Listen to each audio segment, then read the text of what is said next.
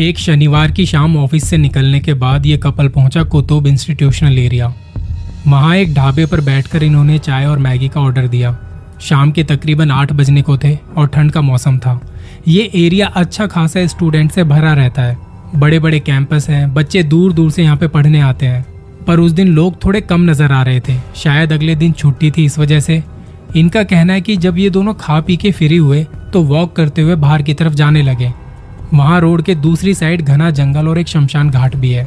जब ढाबे से थोड़ा आगे बढ़े तो लड़की के पास एक फ़ोन आया, उसे ध्यान नहीं रहा, वो बात करते करते आगे बढ़ गई। 5 मिनट बाद उसे ध्यान आया तो देखा कि साथ वाला बंदा पीछे गाड़ी के सहारे से ज़मीन पर पड़ा हुआ है। लड़की ने जाके उसे उठाया और आसपास के लोगों से मदद ली। एक बेंच पर बिठाया और पूछा क्या हुआ तुम्हें।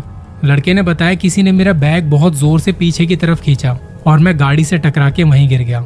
देखा तो उसका बैग खुला हुआ था, उसमें से एक टिफिन भी गायब था जिसमें वो उस दिन कुछ मीठा लेके गया हुआ था। इन दोनों का कहना है कि पहले भी वो इस जगह पर आए हैं, पर रात में ये जगह बड़ी सुनसान लगती है। कभी सोचा भी नहीं था कि ऐसा कुछ हो जाएगा।